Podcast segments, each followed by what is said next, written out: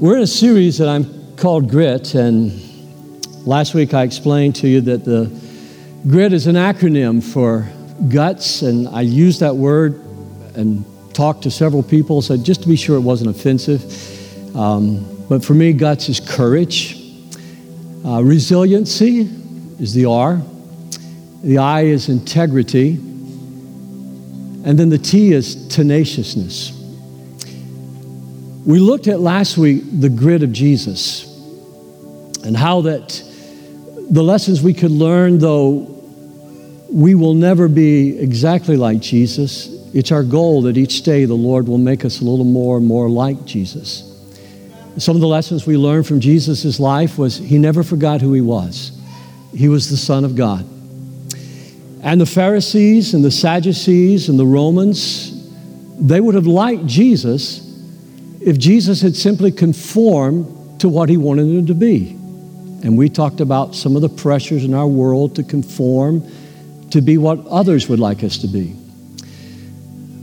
We looked at how the Holy Spirit living in us helps us to resist that conformity to the world and to be transformed by the renewing of our minds and our hearts through the Spirit of God and the Word of God we looked at how Jesus, his grit, we learned from him, he never lost focus on what he came to do.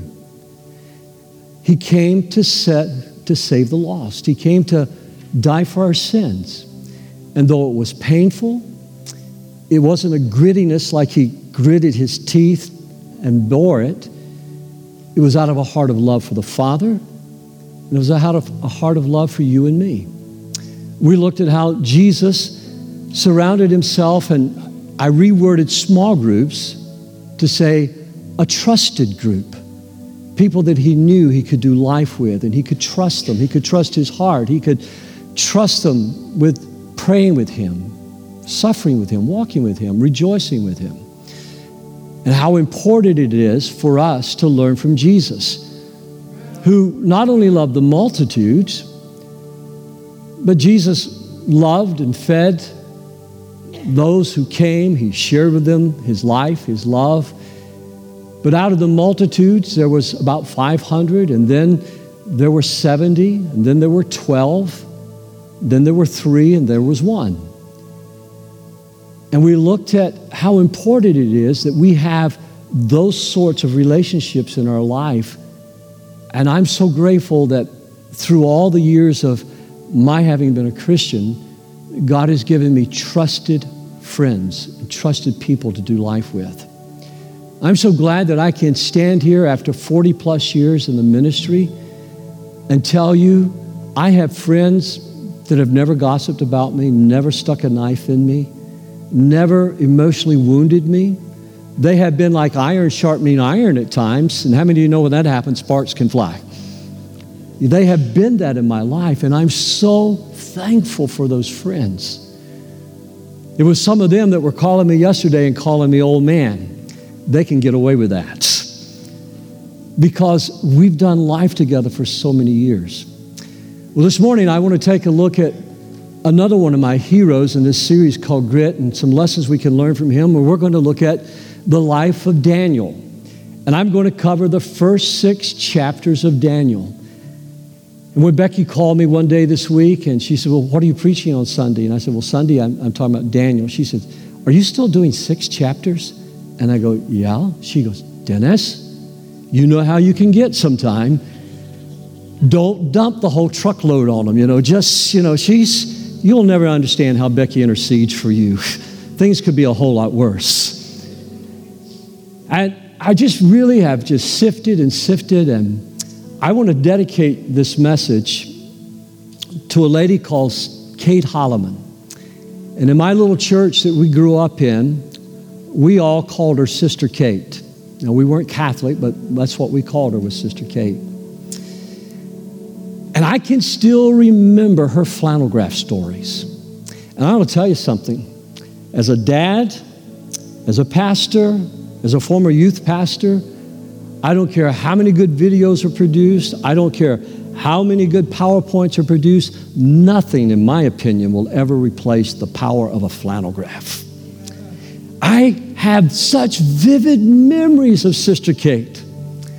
And she would put those flannel graph pictures of Daniel choosing not to defile himself with the king's food, of Daniel lifting his hands in prayer, of Shadrach, Meshach, and we called Abednego to bed we go. Shadrach, Meshach, and Abednego being thrown into the fiery furnace. I can hear her high voice, she would tell us. Now, boys and girls, this is Daniel. And God wants to make a Daniel out of you. Look at Daniel. He loved the Lord. Do you love the Dennis? Sit down. Be quiet. Dennis, pay attention. I mean, that was your sister Kate. She ruled with an iron fist. She loved me as a child. She would come stand at my hospital bed through all those surgeries and pray with my mother and dad. She supported me while I went to college.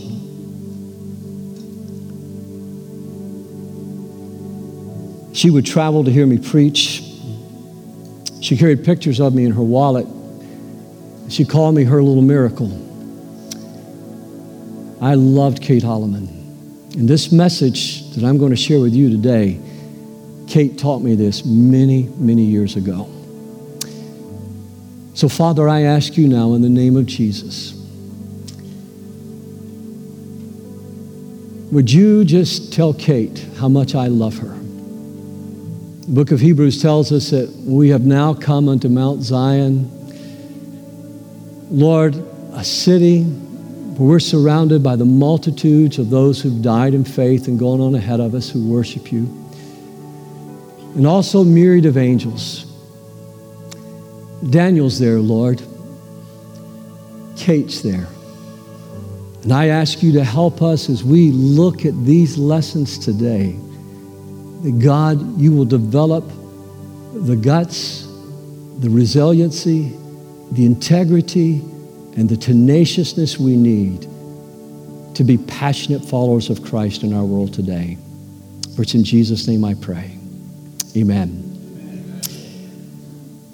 We're living in a time that more than any other time in my memory, and I lived watching Walter Cronkite narrate the news about Vietnam, all the way through the wars that we've been in today, there's a great sense of pessimism and there's a great sense of optimism in our country today. There are pessimists who believe that the world is coming to an end. There are pessimists who believe that all hope is gone. And there are optimists who believe that the best is yet to come, the best is yet to be. And as I study Christians today, and I try to keep up on things not only out of my interest, but for you and in preaching the word, I find that there are two camps in Christianity, two extremes, I should say, not two camps, but two extremes.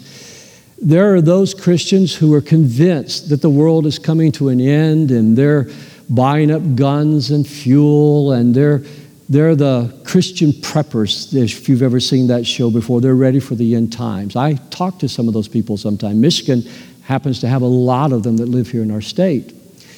And then you have those other people on the far other end of the spectrum, is that they just believe that if you're living for Christ, you should never have any problems. There should never be any sickness. There should never be any illness. As a matter of fact, if you're living for Christ and saying the right thing and doing the right things, then your life is just always going to go swimmingly and you'll never have any challenges.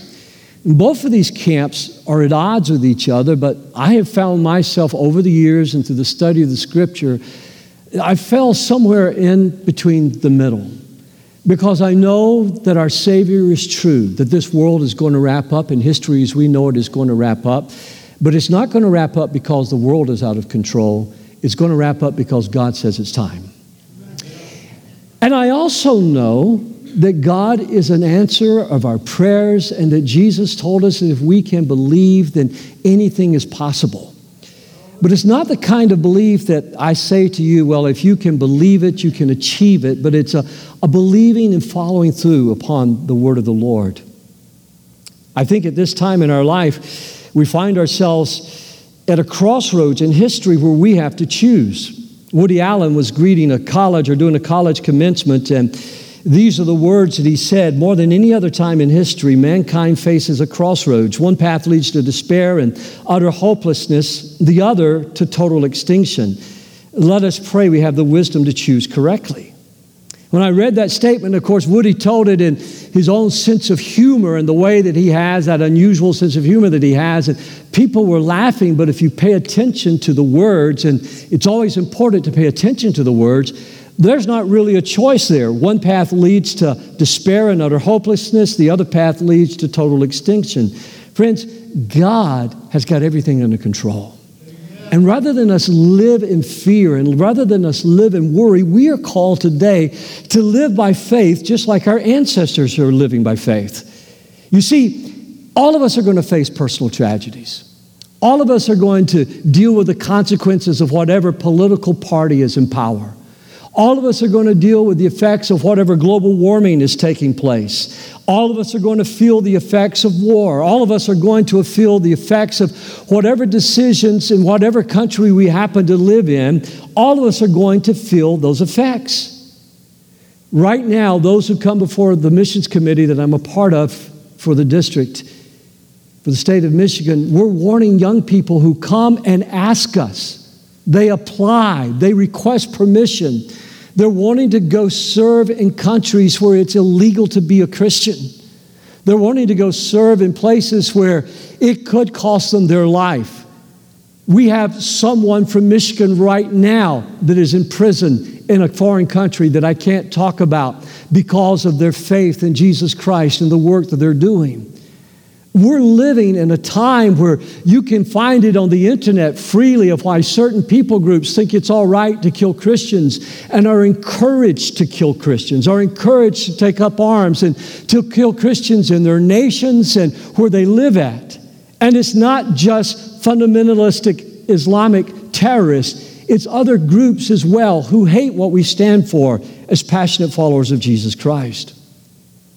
But as I read the story of Daniel and I read and remember what Sister Kate taught me as a child, there is a courage and there is a resilience.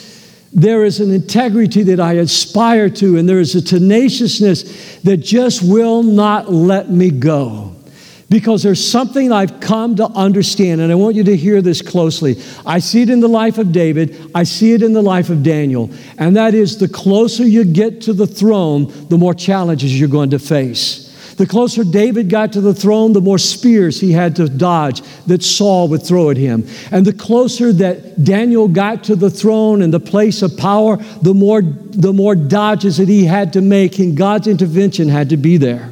So I'm going to ask you to stand with me out of respect for the word of the Lord and let me read several passages to you and kind of give you a little bit of background. During the third year of King Jehoiakim's reign in Judah, now this is where Jerusalem was, King Nebuchadnezzar, king Babylon, came to Jerusalem and besieged it. The Lord, notice that, the Lord gave him victory over King Jehoiakim of Judah and permitted him to take some of the sacred objects from the temple of God. So Nebuchadnezzar took them back to the land of Babylonia and placed them in the treasure house of his God. Now it's important to note that God gave his city, his temple, his people over to Nebuchadnezzar. You ask why? Because after hundreds of years of the prophets calling them to repentance, they had failed to repent of their sins and there were immoralities and things that are not even fitting to speak about in public that were taking place not only in people's homes, but taking place in the very temple of God Himself. So Nebuchadnezzar was sent by God, allowed by God. He didn't know that, but allowed by God to conquer the city. This has got to throw a young teenage Daniel, 17 years old, his parents and those of his three friends, Shadrach, Meshach, and Abednego, probably would have been killed. Now, Daniel is taken into captivity. He goes into what Augustine would call the city of man. He goes into Babylon. He goes into the place that no good Jew would want to be. If you grew up in a church like I grew up in, every once in a while you would hear somebody say, Come out of Babylon and take no part of it. Babylon represented everything that was evil in this world. But in that world of Babylon, Daniel did well. And the reason that Daniel did well is because he kept faith with God. Daniel was determined in verse 8 of chapter 1 Daniel was determined not to defile himself by eating the food and wine given them to by the king. There were religious reasons for Jews, and I'm sure most of you are familiar with. So Daniel asked the chief of staff for permission not to eat those, accept, those unacceptable foods. Now, God, notice again the emphasis upon God. Now, God had given the chief of staff both respect and affection for Daniel. The king had commanded and demanded that they eat a certain diet because he thought that would be good for them. The diet would have offended God, the diet would have gone against his religious heritage. So he asked this steward to allow them just to eat vegetables and water. How many of you have heard something called the Daniel fast? Sure, you have. Lot of a very popular book in the last few years, written by Pastor Rick Warren. This is where that fast comes from, this passage of Scripture. So Daniel and his three friends, they eat only vegetables and water, and they fare better because God was with them.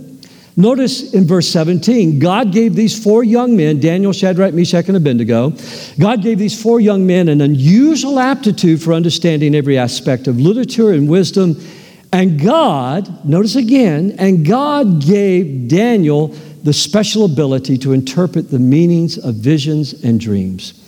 Heavenly Father, as we work through these six chapters briefly this morning, I'm asking you, would you spark ideas? Would you answer questions? Would you strengthen our faith? And above all, would you give us the grit that we need today to be passionate followers of Jesus Christ in the world that we live in? For it's in Christ's name I pray. And all God's people said, Amen. God bless you. You can be seated this morning. Let me share another verse of scripture here with you because if you're reading your Bible through in a year, you might get to this passage and just read over it and not stop and think about it. Bible says in verse 21 of chapter 1 Daniel remained in the royal service until the first year of the reign of King Cyrus. Now, what you have to recognize is this is a period of about 70 years. How many of you know when Harry Truman became president? April of 1945. So imagine that you're a royal advisor to successive empires for 70 years. Imagine being a royal advisor or being a presidential advisor for this long in a period of time, from every president, from President Truman all the way to President Trump today. God gave Daniel a special aptitude and a special challenge. And if you grasp the whole scope of this and these four empires that he served, I want to skip ahead to chapter 2 now because Nebuchadnezzar has a dream. And in his dream, he comes to his astrologers, he comes to his wise men. And remember what I said last week? You want a trusted group of friends? Nebuchadnezzar had lost trust in his advisors. Nebuchadnezzar had lost trust in the people who surrounded him and gave advice. Occasionally, we will hear the scandal of somebody being fired from any president's cabinet because they betrayed his trust or they betrayed his confidence. Sometimes they will write a book in order to get back at the president. There have been numbers of those kinds of books written over the year. So Nebuchadnezzar had come to the place where he no longer trusted his advisors. And so he had this dream that deeply troubled him. And so he said to his advisors, You've got to tell me the meaning of this dream. And he said, In order to know that you're telling me the truth, you're not flattering me, you're not just telling me something you think I want to hear. He said, You've also got to tell me what I dream. Well, all of these advisors and astrologers, they're aghast. Who can tell the king what he dreamed? They tell him. They said, The king, no one can do this. Well, Nebuchadnezzar's anger gets more intense, and he orders that all of the wise men and all of the astrologers that they're going to be executed because they couldn't tell him his dream, nor could they tell him the meaning of the dream. They're literally quaking in their boots. Well, Daniel at this time must have been unknown by Nebuchadnezzar. Remember, Nebuchadnezzar, according to history, was the most powerful emperor king that ever lived before more powerful than a Stalin, more powerful than any British monarch, more powerful than any other person in history. He's the one that built the famed hanging gardens of Babylon.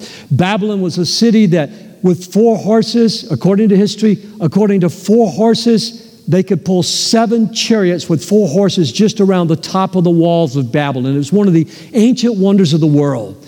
So Nebuchadnezzar literally holds the power of life and death in his hand. This unknown young man by the name of Daniel hears about this, requests an audience with the king. These astrologers and wise men, they're so desperate, they get him this audience with the king.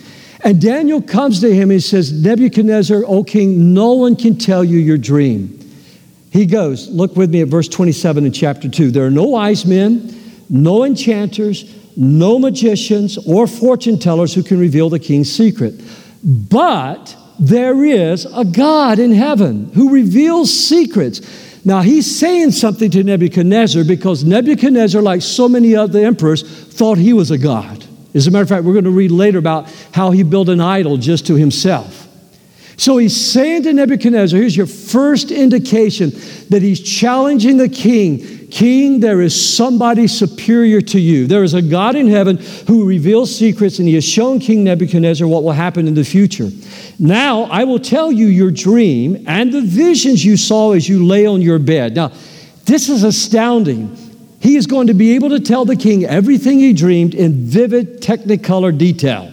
While your majesty was sleeping, you dreamed about coming events. He who reveals secrets has shown you as what is going to happen.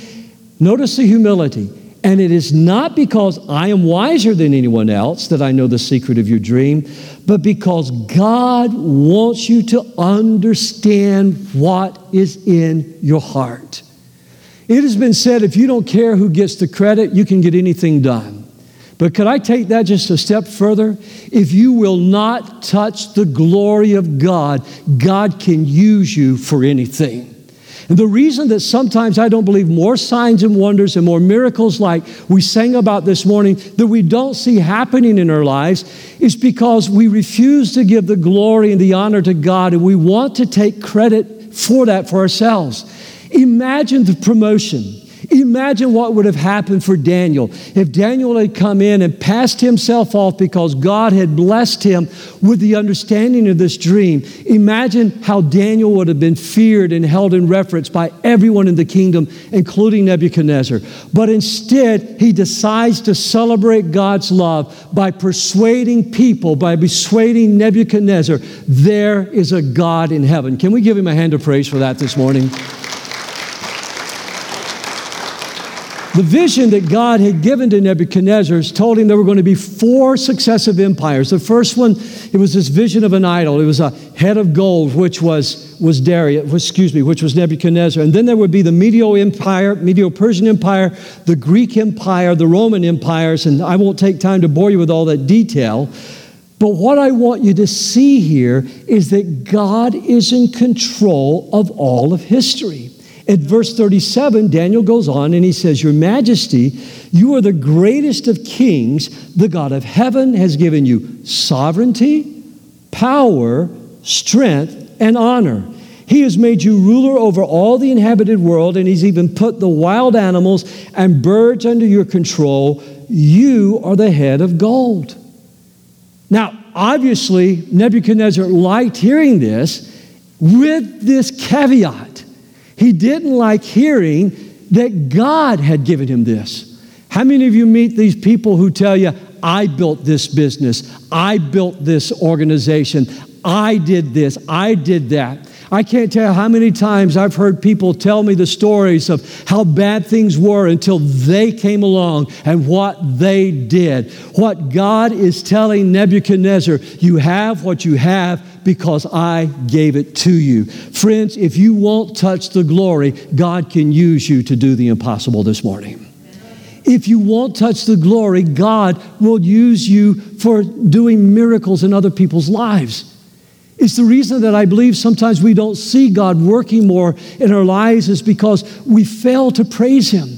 When I prayed over our offering this morning, I reminded us there were 10 lepers healed. Nine of those boys had to be happy to be going home. Nine of those boys had to be happy going back to the work. Nine of those boys had to be happy to feel the touch of their wife's hand or to feel the hugs of their children. But only one of those 10 was made whole because he came back to give glory and honor to the one who touched him and healed him. Our greatest need is not for prosperity. Our greatest need is not for health. Our greatest need is to recognize the God in heaven who has blessed us with all things through Jesus Christ, our Lord and Savior.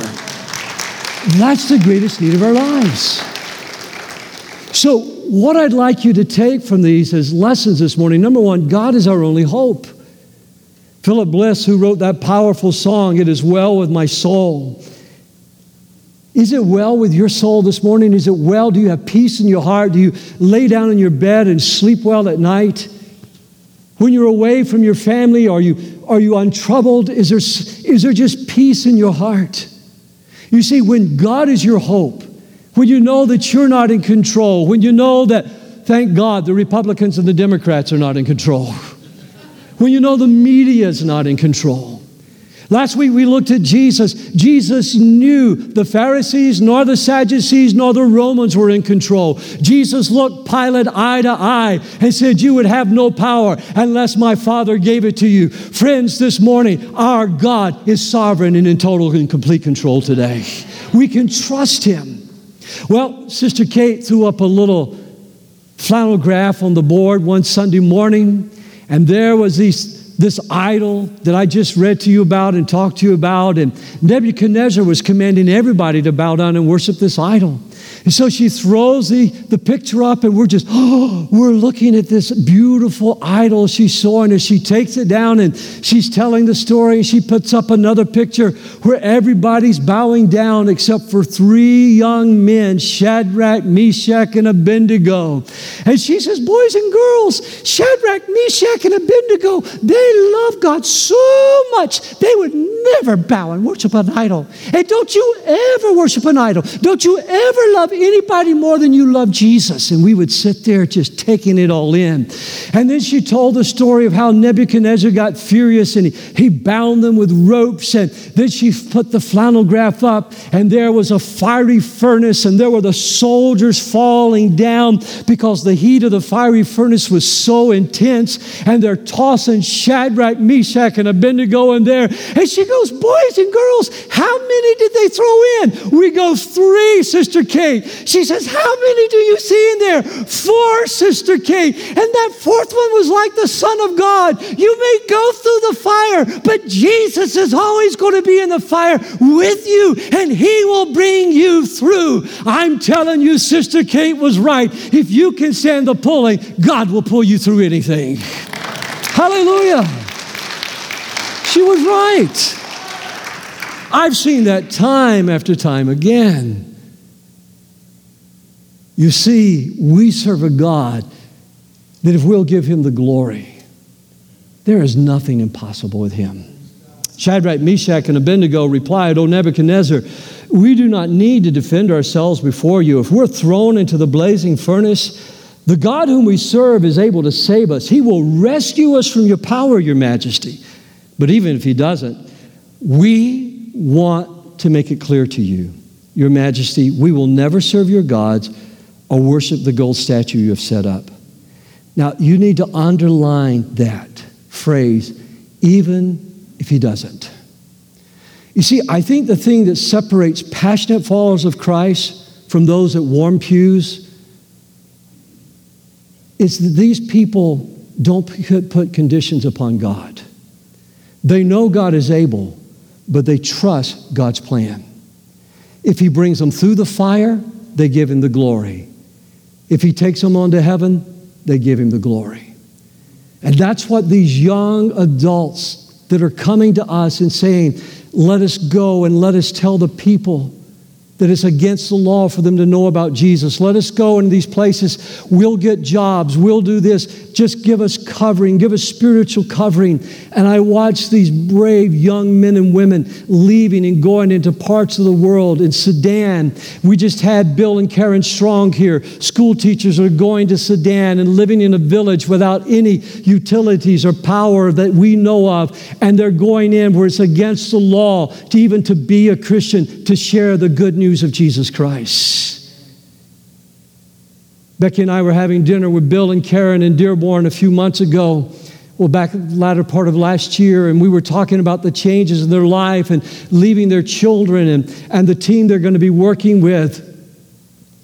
I said, Bill, Karen, what made you decide to give up your careers? What made you decide to leave teaching, leave your business? What made you decide to do this? And they said, Night after night, we would dream about those who are locked away in countries that don't hear the gospel. Why should anyone hear twice until everyone gets to hear at least one time? They said. You see, our God is more than able, but if He does it, we're still not going to bow before these idols. Well, Nebuchadnezzar was so furious with Shadrach, Meshach, and Abednego that his face became distorted with rage, and he commanded the furnace be heated seven times hotter than usual. Then he ordered some of his strongest men to bind Shadrach, Meshach, and Abednego, throw them into the blazing furnace. So they tied them up fully dressed, threw them into the furnace, pants, turbans, robes, and garments. And because the king in his anger demanded such a hot fire in the furnace, the flames killed the soldiers as the, threw the three men, three men in. So Shadrach, Meshach, and Abednego, securely tied, fell into the roaring flames. But suddenly Nebuchadnezzar jumped up in amazement and exclaimed to his advisor, I wish I could have seen that. Sister Kate made it so real. Didn't we tie up three men and throw them into the furnace? Yes, Your Majesty, we certainly did, they replied. Look, Nebuchadnezzar shouted. I see four men unbound walking around in the fire unharmed, and the fourth looks like a god. Then Nebuchadnezzar came as close as he could to the door of the flaming furnace and shouted, Shadrach, Meshach, and Abednego, servants of the Most High God, come out. So they stepped out of the fire. The high officials the high officers, the governors, and the advisors crowded around them and saw that fire had not touched them, not a hair on their hands was singed, not their clothing was not scorched. They did not even smell of smoke. And what you have to understand is that Nebuchadnezzar had said to these three boys, he didn't want to lose their counsel. He didn't want to lose their advice. That's the reason he said, I'm going to give you one more chance. Nebuchadnezzar would have never done that if these three men were not valuable to him. And he said to them, what God can deliver you out of my hands. And there may be some people today saying, Your God doesn't exist. Your God is not real. You are a product of evolution. You were created in the image of God. Our God sent his son, Jesus Christ, to die for our sins on Calvary. One day he's coming again, and you and I will live forever triumphantly with Christ because our God reigns. Never, ever forget that. You see, one of the lessons that I took away from this, I can still hear Kate saying, You need to be so good and work so hard in school and learn your Bible so well that people need you. You got to make yourself, in fact, Dennis, sit down, pay attention, be quiet. Dennis, listen, listen. Kate would talk to me about healing. Kate would talk to me about these lessons. Kate would come visit me in the hospital. She's just such a part of my life. Kate was there every prayer meeting, every service. I saw in Kate something powerful. Kate, who lived on the wrong side of town. Kate, who lived with an abusive husband. Kate, who lived in a part of town that was not where any of us would want to live or want our children to live. Later in life, when I moved back to Macon, where our district offices were at, I would go see Kate in her little white house by that time, gangs had surrounded the house, but because she had loved them and shared the good news of Jesus, even as a feeble old woman, nobody would touch Kate's house. Nobody, she slept safe at night because even those that didn't love the Lord protected Kate. You see, Kate is able, was delivered because our God is able. And the place that you think you can't make it, the place that sometimes I think these young missionaries can't make it, there is a God in heaven that is able to protect you if you can stand the and God will pull you through anything. God will pull you through anything. So, to my friends who are on the far right and they're prepping for the end of the world, this is not a godless world. Our God is in control. And if you'll pardon me, I know it's an overused word, but our God is an awesome God. He is an awesome God. Number two, Second lesson I want you to take is not only is God in control, but God is faithful. God is faithful. God is faithful even to lost people. Now, Nebuchadnezzar is going to forget what God has done for him through Daniel. Nebuchadnezzar is going to let what all of us tend to let happen once in a while pride go to our heads, our achievements go to our head. And so Daniel had been warned by the Lord, this is what's going to happen to Nebuchadnezzar. He says, he went to the king and says, King, I, I got to warn you, unless you humble yourself, unless you repent, this is what's going to happen. King, you're going to lose your mind.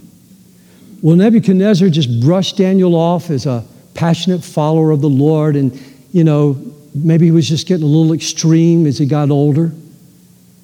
So one day, Nebuchadnezzar is walking around this famed city of Babylon that I'm tell, told you about earlier.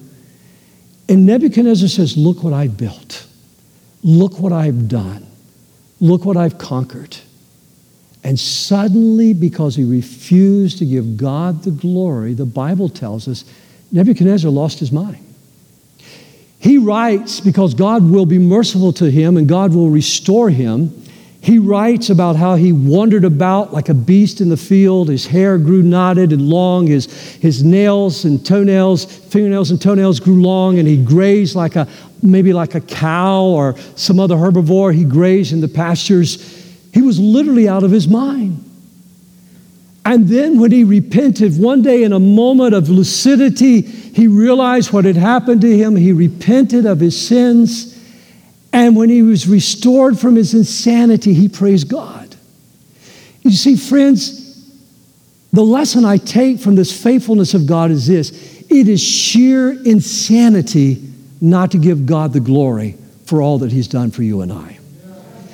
The definition of insanity to me is this, and you can disagree with me if you like, but the Bible will bear me out on this. The definition of insanity is to take unto yourself the glory that belongs only to God. The definition of insanity, and I'm not saying you're insane. I've worked with insane people. I've spent nights with insane people in the hospitals and counseled with them. I, I know what I'm talking about there.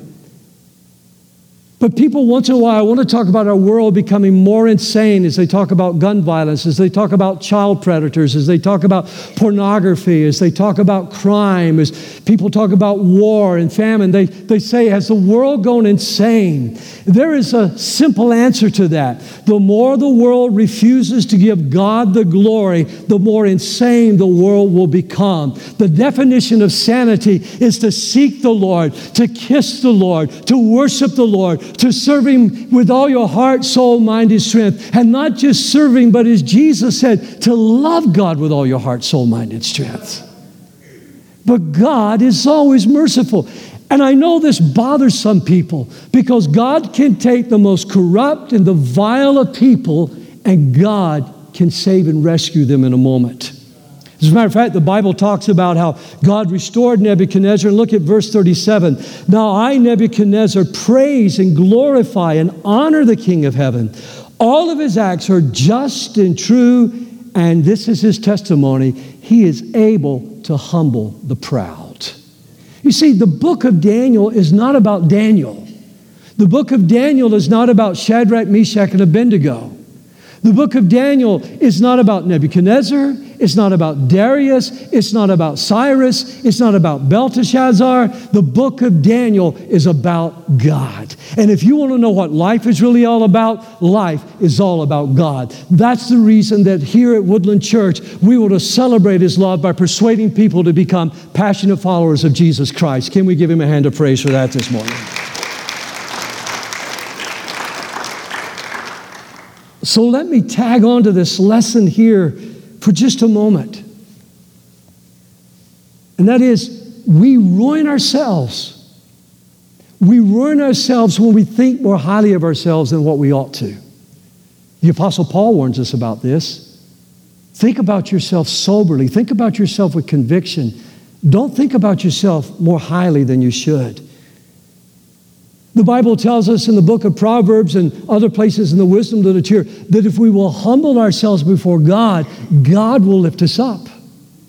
You see, it's better to humble ourselves before the Lord and allow God to lift us up. Because when I humble myself before the Lord, I begin to see the truth. And Jesus said that seeing the truth, knowing the truth, and doing the truth, by the way, it's that truth that will set us free.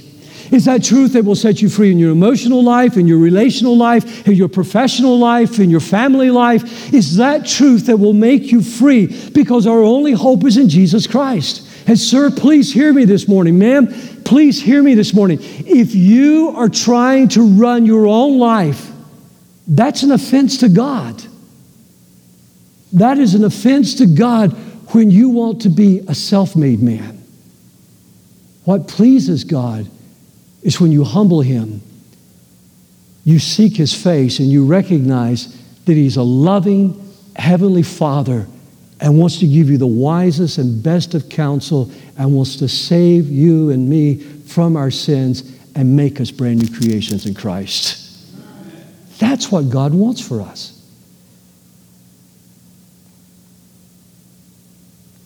But it's important to understand, and you need to hear me on this because we're talking about grit, guts, resilience, integrity, and tenaciousness. Because what I'm going to say next is offensive to many people. We'll be kicking off a new series in September called Welcome Home. As everybody comes home from vacation in our community, I want you to really help me reach out and reach lost people and share with them the love of God. Invite them. This series of messages your friends are going to want to hear. But you see, it offends some people that God has the right to judge us because God created us. And I want you to listen carefully, this is important.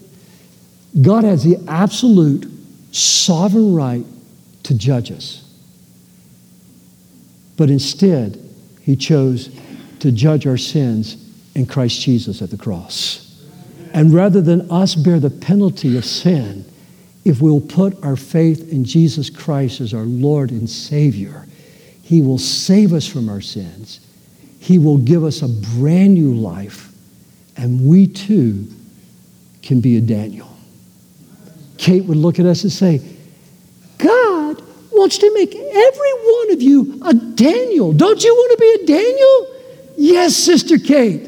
Do you want to end up like Nebuchadnezzar, crazy as a loon? No, Sister Kate. Do you want to be smart? Yes, Sister Kate. Dennis, do you want to be smart? Be quiet and stop talking to other people and listen to me, Dennis. Kate would drill it into our heads. And we got the message study the power of God, know the power of God. Read testimonies of what God has done in other people's lives. Feed your faith and starve your doubts. Believe your faith in God and start doubting your doubts about God. Because if you can stand the pulling, God will pull you through. A friend of mine stood on the courts of the Los Angeles County Courthouse. Good friend his wife had divorced him. She'd had an affair with another man. It had brought discredit to him and his ministry. And he stood there on the steps of that county courthouse in Los Angeles. And Mike was crying and he was weeping. Dinah had left him for another man, divorced him. He said, God, it's over. It's over. Nobody's ever going to trust a pastor again whose wife left him and ran off with another man. I'm discredited in ministry. And while he stood there on those steps, he sat down just out of sheer frustration and fatigue and began to cry. And at that moment, God gave him a song that in the 70s became a Christian hit, if you want to use those words. God is working miracles in me. God is working miracles in me. From the seeds that I have planted, a harvest I will receive because God is working miracles in me. And Mike's ministry has gone on to touch more people through the rest of the world than he'd ever touched before. You are never down and out because God is always faithful. I think we should give him one more hand of praise. Well, let me wrap this up this morning. You see, serving God invites opposition as well. I wish I could tell you that when you become a Christian, that everybody's going to love you, everybody's going to like you. David Newberry gave his heart to Christ years ago, and David said to me, I never had any problems until I became a Christian. He said, My family took care of everything, everything was always good. But he says, When I became a Christian, he said, I started having all these problems. I said, What do you think that is? He says, I don't know. He says, But when I try to tell people about Jesus, friends that used to like me, they don't like me anymore. He says, My boss doesn't even like me anymore. You see, the fact that you become a Christian doesn't mean that all of a sudden you're the golden haired child. You are in the eyes of the Father you are in the eyes of this church. But you see, we live in a world that forgets the goodness of God. You see, these men that Daniel had saved their lives because God had showed him the dream after Nebuchadnezzar had died, he had some worthless sons. There's another wonderful story of Belteshazzar having a, a feast, and his hand appears upon the wall. You probably heard the story. You see it a lot of times in science fiction movies, these words. You'll see it in history. You'll see it in poetry. Mene, mene, tekel, you harpson, which means you've been found weighed in the balances and found wanting. You've been weighed in the balances and found wanting. Those words are part of the English language. They come from the book of Daniel. They become a part of our vernacular for assessment and judging. There comes a time where Cyrus has, excuse me, Darius has come in and he's set up his kingdom. But because Darius trusts this Jewish refugee, they see him king after king. Remember, 70 years, Harry Truman to today. They decide enough's enough. We've got to undercut. We've got to get this Jewish refugee. We've got to get rid of him. So, one more time, if my voice will hold up. Sister Kate throws up this flannel graph. And we go, oh, and there's this den full of hungry lions. She says, boys and girls, Daniel is going to be thrown to those hungry lions. You know what lions do to people? Yes, they kill them, they eat them. That's right. They grind their bones. They crunch their heads, they eat them up. But you know why Daniel was thrown to the lions? She put her hands on her knees. She put her hands on her knees and she would look at us and she'd go, Because he prayed. He prayed. You see, they decided to make a law. Nobody could pray to anybody except for the king. And Daniel, he loved God so much that he prayed every day. And he didn't go hide in his closet and pray in secret. No, he threw up the windows and he got right in front of the windows and he got on his knees and he lifted his hand and he prayed loud. I don't know where she got that from, but he prayed loud. Oh God, I worship you. I love you with all my heart, soul, mind, and strength. It says, then those men were spying on him and they went to the king. He says, Oh, king, you said nobody could pray except to you. And Daniel is praying to his God, so you got to kill him. Got to kill him. And so they threw Daniel in the lion's den. And guess what? God sent an angel, and Daniel made a pillow out of the lion's paw. He did. He slept on that lion's paw all night long. And the next morning, the king throwed open the door to the lion's den because he loved Daniel. He really did. And he says, Oh, Daniel, was your God able to save you? And he said, Yes, O king. My God sent an angel to save me. Friends, I don't care what you're facing this morning.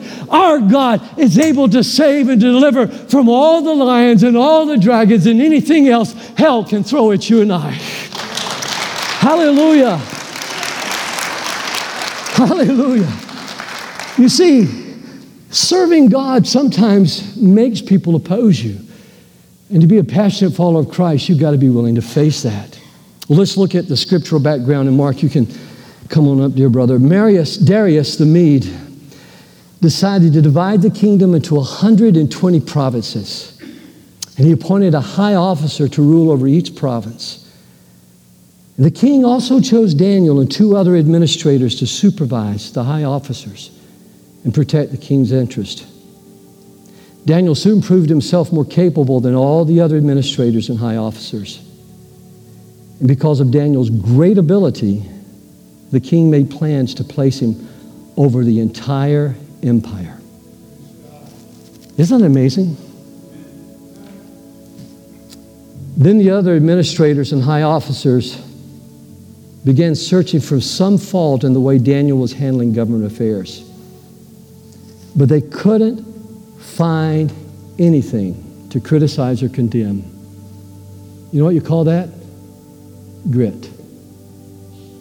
Guts, resilience, integrity, and tenaciousness for 70 years.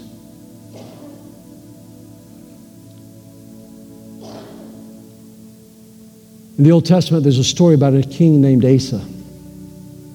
Asa started out well. He loved the Lord.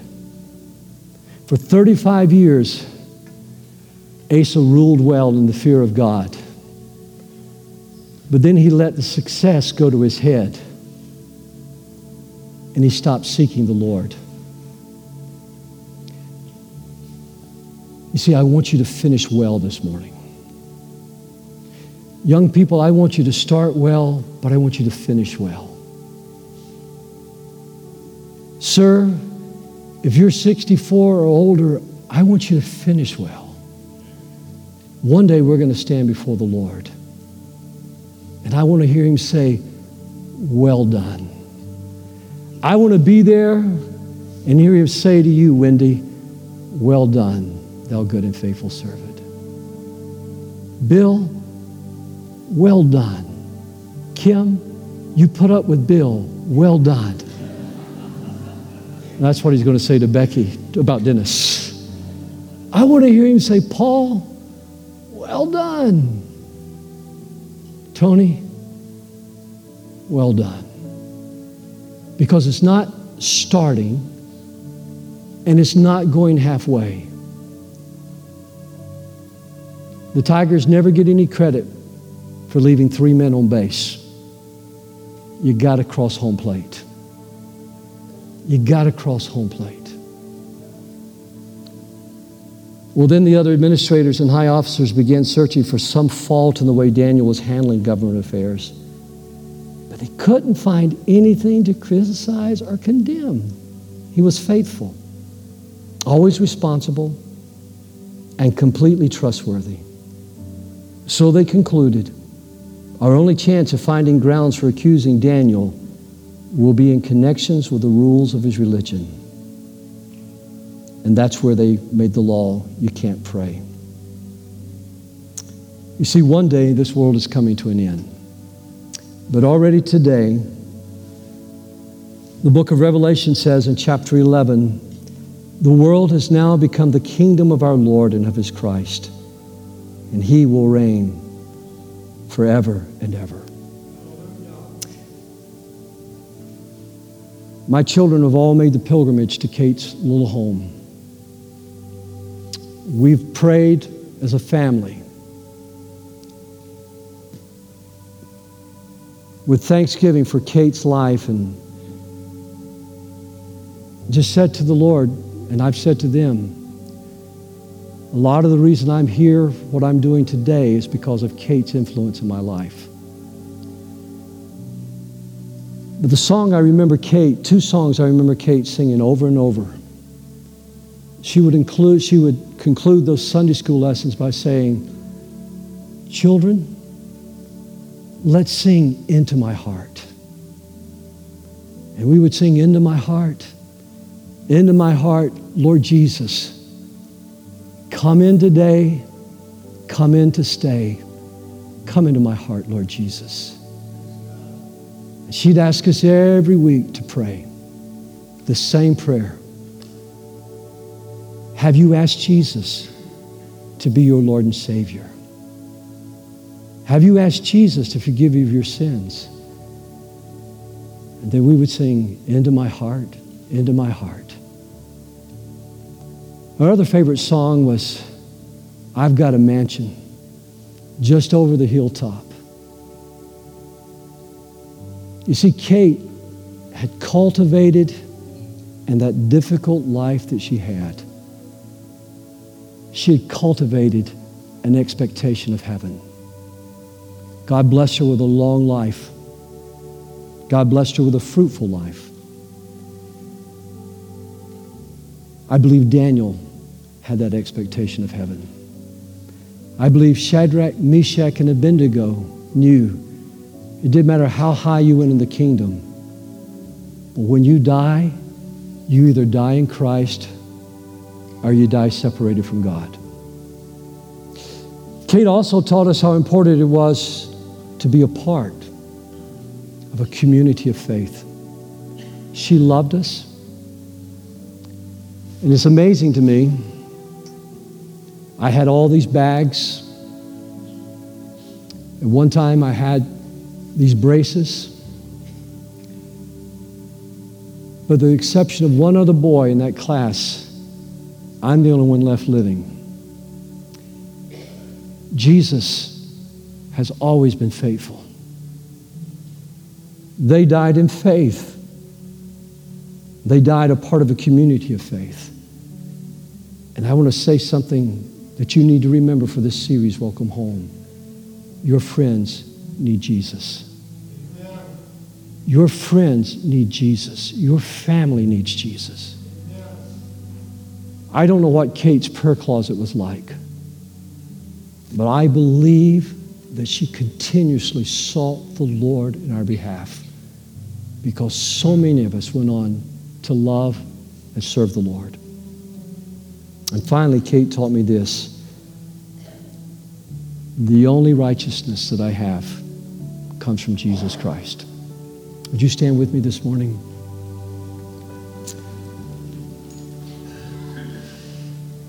You know, I dedicated this message to a woman you've never met. But if you were to ask my sisters about Kate, their faces would light up. If you were to ask some of my friends that are now in heaven about Kate, they would tell you what a shaping influence she had on their life. You may not understand this, and you may not even believe this about yourself. But the reason I'm talking to you about grit is because God has given you influence. God's given you influence with children. God's given you influence with your neighbors, with your classmates, with your colleagues. And it will take some grit, but you can leverage that influence for the good of your friends. Just like Daniel did for those astrologers and those soothsayers, those so called wise men, like he did with Nebuchadnezzar and Cyrus and Darius. God will use you this morning if you'll just simply apply these lessons to your life. And if you're not a follower of Jesus, then can I invite you today to invite him into your heart? You say, Pastor, how do I do that? It's very simple. You just pray this prayer after me. You don't have to use my exact words, but you pray sincerely and you just pray quietly. Say, Dear Heavenly Father, thank you for judging my sins in Christ. Thank you for choosing not to condemn me, but to save me. I hereby today renounce my sins. That's your moral failures, my moral failures. And I invite Jesus to be the Lord, the master, and the ruler of my life. For it's in his precious name I pray. Amen. And friends, if you did that, God's as good as his word. He's forgiven you of all your sins. Amen? Well, may the Lord bless you. May the Lord keep you. May the Lord make his face shine upon you. And may he give you grace to seek him all the days of your life. For as long as you seek the Lord, God will cause things to go well for you. God bless you. Have a great weekend.